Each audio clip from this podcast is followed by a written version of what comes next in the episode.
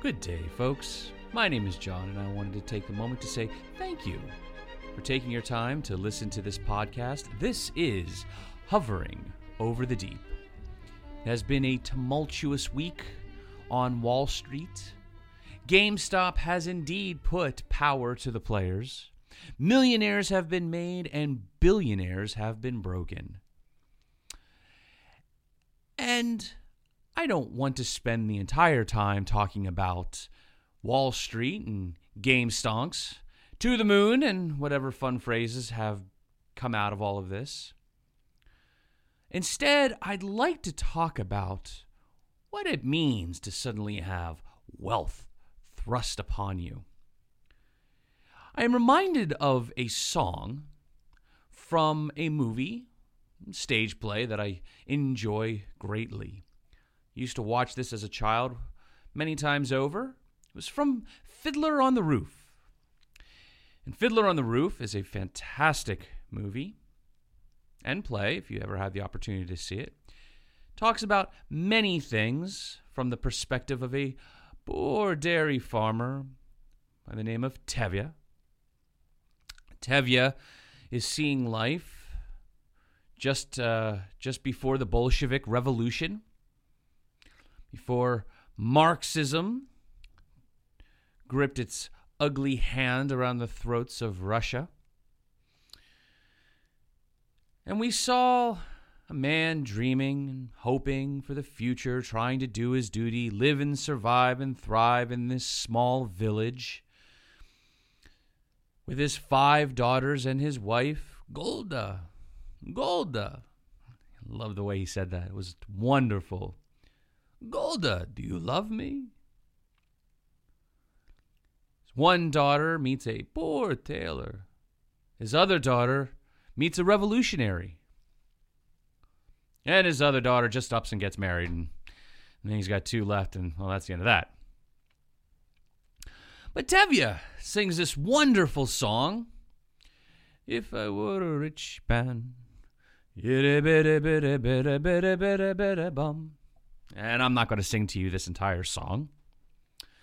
But it's interesting because Tevye, in this moment, is dreaming what it is like to be a rich man. If I were a rich man, I wouldn't work all day.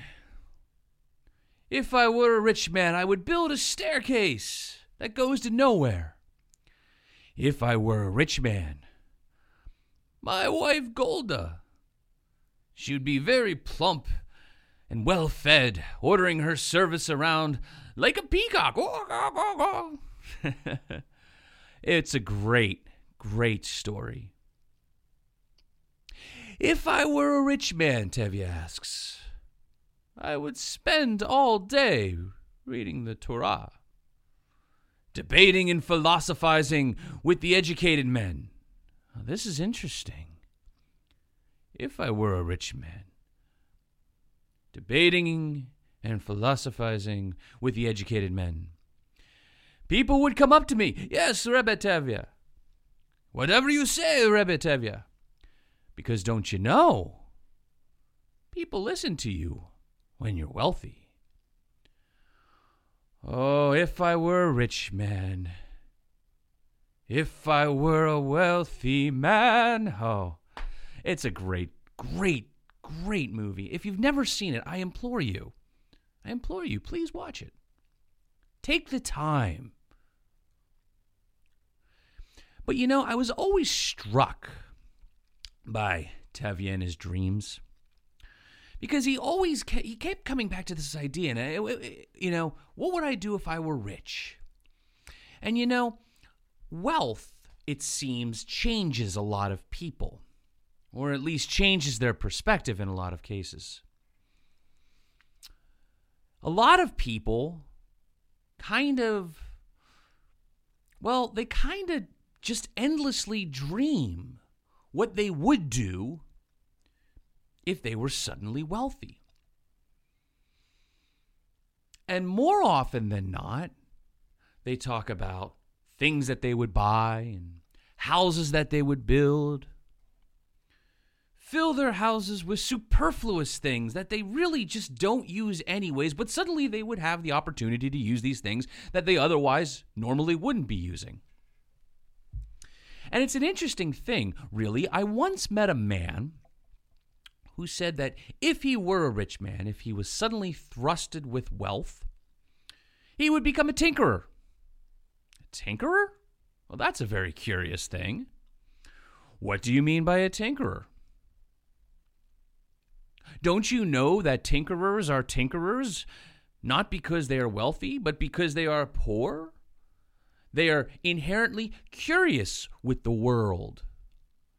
They are curious with the machinations and throwaway items. They are curious and have a desire to take broken things and make them work again.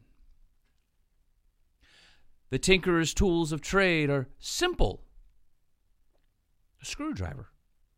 Anybody can get a screwdriver or a screwdriver set for a small fee. Could actually buy a uh, nice little uh, micro screwdriver set from uh, from Lowe's Depot, Amazon, wherever you'd like. There's no reason why you can't tinker right now. What is preventing you from tinkering? I wondered. If I were a rich man, I would be a tinkerer. Well, what, my friend, is preventing you from tinkering now? Is there some reason that you're not? Oh, because you have an idea.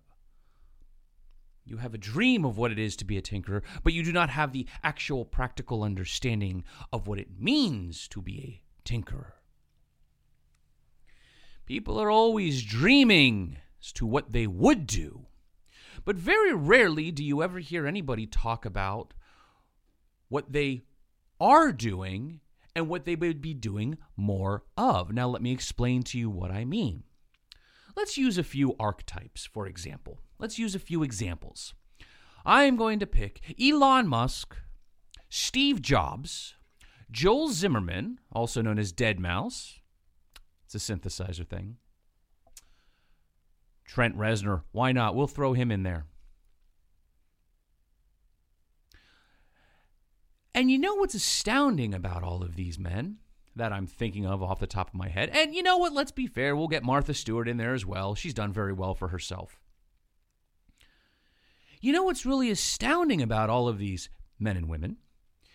Is that long before they were ever wealthy, long before they ever had two nickels to rub together, long before they had their mansions in the Hollywood Hills and their television shows and making pot brownies with Snoop Dogg, they were just people who were passionate about the things that they did. Yeah, I could speak on uh, Trent Reznor and uh, Joel Zimmerman beforehand, before we talk about the other three. You know, long before Joel Zimmerman was Deadmau5, he was the Deadmau5 kid on IRC who was learning how to code and make music, probably with whatever program he could hack together or uh, acquire.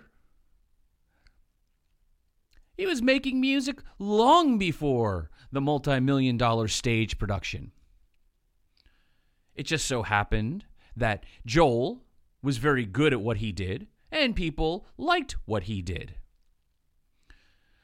But to this day, with all of his millions, Joel still spends many hours in front of a computer coming up with new songs, coming up with new animations, and new stage productions.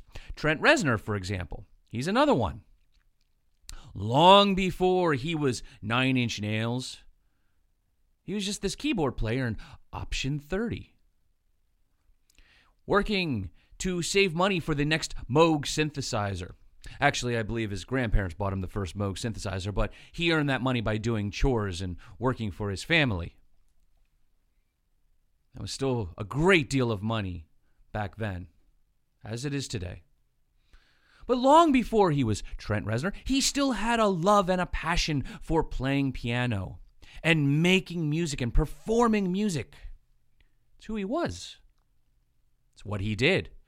And of course, because he was very good at what he did, the same way with Joel Zimmerman, he became a name and then he got more money, more wealth. And what did he do with that wealth and money? Well, he bought more synthesizers. He continued to do more of that which he was already passionate about doing. Fascinating, isn't it? It was not the wealth that defined these people. In fact, what defined them were their accomplishments of what they did when they had little and how they made it grow. Just recently, with an interview I watched with Henry Rollins, he once said that when he was younger, he learned the importance of discipline and doing. I'm going to skip over a great many things he said in this particular interview for time. But he said something interesting. I would read a book and then I would put that book down and say, I read a book, I'm going to read another book. I made a movie, I'm going to make another movie. I wrote an album, I'm going to write another album. And he would do this because he learned the discipline and he had the passion of doing these things, of expressing himself in these mediums. Elon Musk, famously known for today, famously known today for SpaceX, and upon recording of this podcast, a rocket just blew up. and that's okay. It's part of the uh, it's part of the journey, it's part of the learning. Before he was known for Tesla, he was getting showers in the YMCA. He was learning how to code. I believe it was with uh, Peter Thiel. X.com, I believe it was called. And then I believe it was PayPal. Online transactions. He was doing these things long before the dot com bubble long before you made $2.5 billion for selling a Minecraft to Microsoft or $1 billion to uh, selling a WhatsApp to Facebook. He's doing it because he loved to do it. He loves learning. He loves dreaming. He wants to explore and be ambitious and follow in the footsteps of his heroes. He happens to be good at it. The wealth happened to be a reward in a sense, which, by the way, wealth is not the only objective measure for the rewards of success. Some of the most successful people in the world died penniless, yet they left their mark. They left their mark and never had a dime to show for it. Steve Jobs once said, before he died, in regards to Bill Gates, and who's got more money. He said something along the lines of Bill and I are not in a competition to be the richest man in the cemetery. Both of these men did, and were doing long before Apple and Microsoft were Fortune 500 companies. In fact, Steve Jobs, in another interview, once said one of the reasons that he had such a fall from grace from Apple the first time around when he was usurped and fired was because he had suddenly become more interested in making money than making good products and changing the world as he once intended to do. And so he lost sight and focus. But you see, Steve Jobs was slinging circuit boards with Wozniak, mostly, in his parents' garage long before he was a multimillionaire. And to be sure, some people inherit wealth, and that's fine. Some people win wealth, and that's fine. And some people, some people just happen to bet well on the stock market as we have seen this past week. And there is nothing wrong with wealth. The problem turns out to be is what do you do with the wealth that you have? And are you just endlessly chasing wealth and using your lack of wealth as a justification as why you do not do? And that is why some of the wealthiest men and women in this world understand a simple thing wealth is just a resource.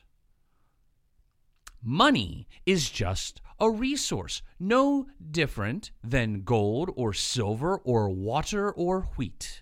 It is just a resource. It is a means to an end. It is not the end in and of itself. When I was younger and I had an interest in recording and an interest in synthesizers and making music electronically, much because I listened to Nine Inch Nails and Stabbing Westward and Gravity Kills and a few other industrial bands at the time.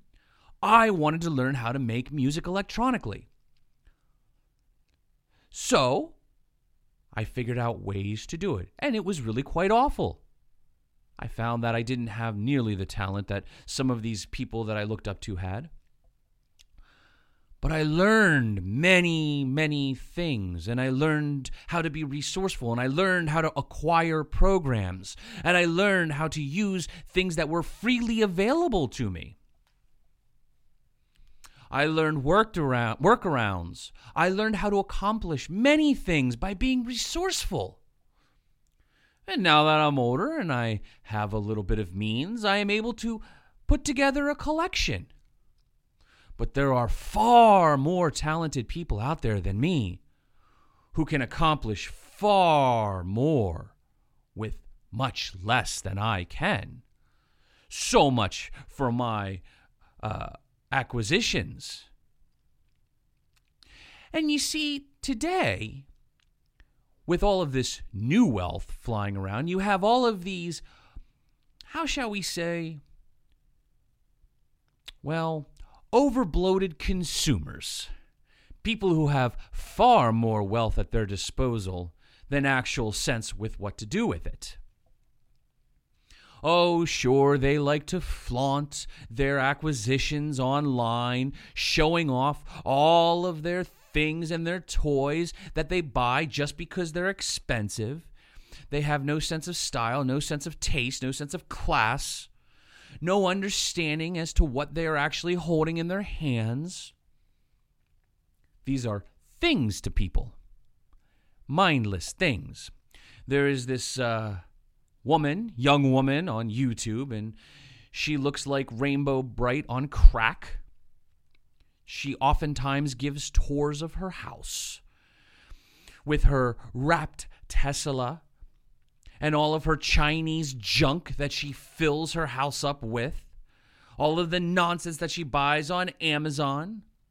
This poor woman has no sense of style, of taste. She's wealthy, sure, and she likes to tell everybody how great it is, but yet at the end of the day, her life is devoid of meaning. It's really quite sad. I've seen another YouTube personality who has done quite well for himself and yet he wraps his cars, his very expensive cars, in pink, and he lets everybody know how great and wealthy he is. He really has no interest in in vehicles. Unlike, say, Jay Leno or Tim Allen. Oh, those two men. Now, those are connoisseurs. They love cars. They love tinkering on cars. And I can assure you of one thing regardless whether or not they are they were wealthy and they are very wealthy regardless whether they were or not i guarantee you in any life these men would still be tinkering on cars maybe not on the scale maybe not in the uh, warehouses that they have leased for their vehicles but maybe a humble and modest uh, setting. But they would love that one car as much as they love all of their cars. For you see, these men were passionate about what they were doing before the wealth. Joel Zimmerman, going back to Deadmau5, again, is another one. He too is passionate about cars. And yes, of course, there was the Ferrari who could forget the Nyan Cat wrapped Ferrari that he bought? And I believe there was the, the Huracan, the Lamborghini that he had for a while. But the interesting thing about Joel is he actually is a car guy as much as he is a synth guy. He is. Joel Zimmerman loves cars. He doesn't just buy a car because it's expensive, he buys it because he loves and appreciates the craftsmanship. He loves and appreciates what goes into it. The same way with synthesizers. I've seen, I've, I've watched video of his studio. Uh, I've watched videos of him in his studio. The man knows what he's buying. He has a very robust studio. Why? Because he loves what he does. No, he does not need the entire system that he has. He doesn't need every synthesizer that he has. He could easily do everything that he's doing with uh, with the program, the application, the plugin that he uh, co-developed, enabled, and he could easily do this. He doesn't need to have you know the whole ModCon uh, modular system. He doesn't need that. But he does because he loves it. He is doing more of what he loves with the wealth that he has acquired. And that doesn't bother me one bit. But what does bother me are these people who have nothing but a love of money. And there was a wise fellow once by the name of Yeshua of Nazareth, God Himself. He said, For the love of money is the root of all sorts of evil. And why would he say that? Because it is another idol. It is another idol. When all you are doing is chasing wealth, you're never actually accomplishing anything. You're never actually satisfied. Your whole life's ambition is getting a bigger pile of dirt. And that, in and of itself, is a problem because you're not actually doing anything other than chasing wealth. You don't view it as a resource, you hoard it. It changes you. You think to yourself, man, if I were a rich man, well, you do not need to be a rich man to read the Torah. You do not need to be a rich man to teach yourself philosophy. You do not need to be a rich man to argue with the academics. You just do these things. You do these things despite your wealth. I am not making a dime doing these podcasts. I'm sitting in front of a keyboard stand, a cross keyboard stand that I acquired many years ago. On top of it is a piece of plywood, some foam that I had left over from another project, a USB microphone, my computer, And my newly made microphone uh, filter, forget what they're called. Sure, I could have spent one on $10 on Amazon. And it's a rather amusing little thing that I've put together out of an old T-shirt, a Tupperware, uh, a Tupperware cup, piece of metal that I had lying about, a screw that I had lying about, and as a base to keep this hovering over my microphone so that way I don't get plosion. The p- p- p- and it's working quite well. A hockey puck that I drilled a hole into. Ingenuity, resource. Yes, it's $10, sure, but I don't have $10 right now on me, and I'm not going to go onto Amazon right now and buy one, and maybe in a few days later, I want to do my podcast now, and I have the ability to do it. And I'm not making a dime in this. I'm doing it because I love it. And I will continue to do it because I love it and I enjoy it. And that is what I am passionate about. I love sharing ideas and I love learning ideas.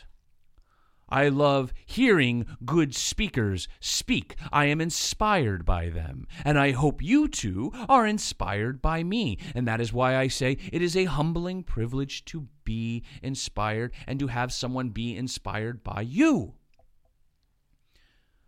Humbling privileges abound. But I do not make any money off of this. In fact, I'm doing this at more of a cost than anything else and I will continue to do so. Wealth or no wealth. It's about maximizing and prioritizing your time. It's about not investing your time and your efforts in frivolous ventures. I could either be sitting in front of my computer, lurking in the deepest, darkest areas of the web, amusing myself to death, or I could be engaging in my passions. What do I do with what I have? And I can tell you this that there are some people out there who do remarkable things with little to nothing. It is the passion that drives them, it is the desire that drives them. They will find a way. It's what sh- separates the wheat from the chaff. What will you do with what you have been given? If you have been given little, will you do little? Or will you complain that you don't have enough? And if you have been given a lot, will you just sit there and do nothing because you just don't have enough? At least in your mind. But do we sit here and idly dream, if I were a rich man? No. Instead, go out and do. Find ways, learn ways, find out what you are passionate about. If you wish to write, then write. Don't let anything stop you. You don't need a computer or a typewriter. A pencil and paper will do many, many wonderful things. Same way if you're an artist. Same way if you're a musician. Same way if you're a philosopher or a theologian. As a parting thought, many years ago, when we still had CD ROMs, my father bought a CD ROM of 30,000 books. I believe it was when Project Gutenberg was just getting started. 30,000 books. The world's classical literature at my fingertips. Astounding. And I never read one of them. Now, isn't that interesting? If I were a rich man, I would spend my days philosophizing with the learned men, arguing with the Torah, and yet I have all of their works in front of me. And I am a poor man, and I haven't even opened them up.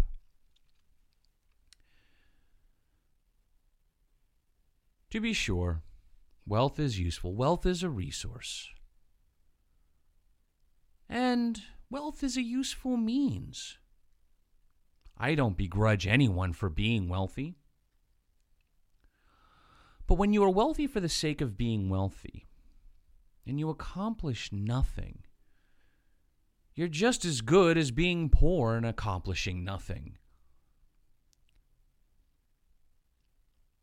With that, I say, use your gifts and talents. Find a way to do those things that you are passionate about.